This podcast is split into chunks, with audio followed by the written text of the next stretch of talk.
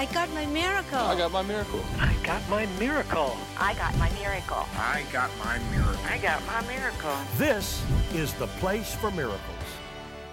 Seven keys. Now, you might want to write these down, put them on your tablet, put them on your smartphone, put them on a pad uh, with paper, uh, pad of paper, and, and, uh, and write these things down. Number one, and it's good on writing, number one is write the vision down. The Bible says, write the vision down. Write the dream and the vision down. Write it down so you can see it with your eyes. Write the vision. Make it plain, the Bible says. That's a key. That's very important. A dream and a vision, write it down. Number two, keep that vision before you. Think about it. Pray about it. Meditate on it. To meditate means to mutter. Speak that over and over and over. Number three, decree that dream, that vision every day. Say it with your mouth. Don't just think about it.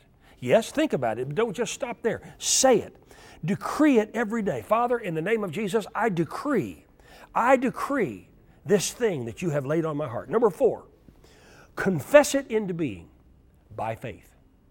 Well, how do I confess it into being by faith? Father, I release my faith in the authority of Jesus' name. I not only decree it, but I confess it. I call it into being. Now, that's how Lindsay and I began in the healing ministry. A man got healed one night of his big toe when I prayed for him, and I was shocked. And Lindsay said, That's the beginning of your healing ministry. I said, Lindsay, a toe? Now, this is after we first got married back in uh, early 1980. We had just been married for a few months. 37, almost 38 years ago. And we got home that night and began to pray. And uh, the Lord took us to Mark chapter 11. What things soever you desire when you pray, believe that you receive them and you shall have them. We desired a healing ministry. And so we asked God for a healing ministry and we confessed it by faith. We made a decree. We made a faith decree. By faith, we confessed it every day. We not only wrote it down, we not only kept that vision before us, we decreed it every day, but we also confessed it into being. Father, in the name of Jesus, I confess I am receiving a healing ministry. Now, it didn't happen the first day. Didn't happen the first week, didn't happen the second week or the third week or the fourth week, didn't happen the first month, but within several months, the healing ministry burst into our lives and people are being healed wherever I have been ever since. I just gave two words of knowledge. People will be calling in about their arm and about their hearing, and uh, I'll be re- reading testimony soon about people healed by the power of God. Everywhere I've been since then, and that's been almost 38 years, there have been healings because I did what I'm telling you to do now. Number five, apply Bible principles to it. Add the Word of God to it. Now, here's a powerful scripture from the Apostle Paul in Philippians 4, chapter 9. Listen to this as I read it. Whatever you have learned or received or heard from me or seen in me, put that into practice, and the God of peace will be with you. In other words, what you're reading, what you're taking in from the Apostle Paul, who wrote some two thirds of the New Testament, whatever you're receiving from him as you read the Word of God, you ingest it into your heart. Apply that principle to your life. It's very, very important that you do that. Apply Bible principles. My father taught me don't believe anything you can't back up by the Word of God. Don't preach anything, don't teach anything, don't say anything that you can't back up by the Word of God. Apply biblical scriptures to it. Then, number six, lift your hands and thank God in advance for bringing it to pass. Well, it hasn't happened yet. That's right. Then begin to thank Him in advance.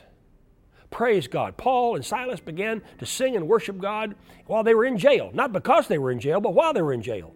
They began to praise God because they believed with all their hearts God was going to bring them out, and they praised Him first. Jehoshaphat, the king of Israel, put the praise and worship team in front of the army. He praised God before the victory.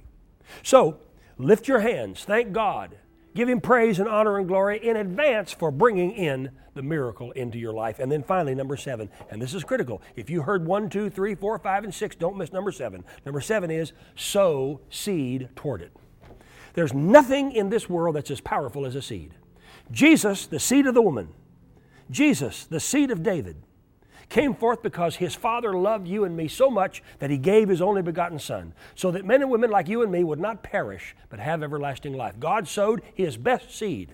And Jesus took on our sin and shame at Calvary. He had his back bloodied and striped that you and I might be healed from the crown of our heads to the soles of our feet. He became the seed, the sacrifice. And when he sowed that seed, when he went into the ground after his body was dead and buried, he arose again on the third morning, saying, Because I live, you shall live also. Now we have a right to receive salvation, to receive healing, to receive deliverance. He sowed a seed, and if God can sow seed, you and I can sow seed. Sow of your love, your time, your money, your prayers, a smile, a pat on the back, compassion, some good word. That's a seed that you sow. And you have a Bible right to expect God to use it mightily and then multiply it back to you, as the Bible says good measure, pressed down, shaken together, and running over. Those seven powerful keys.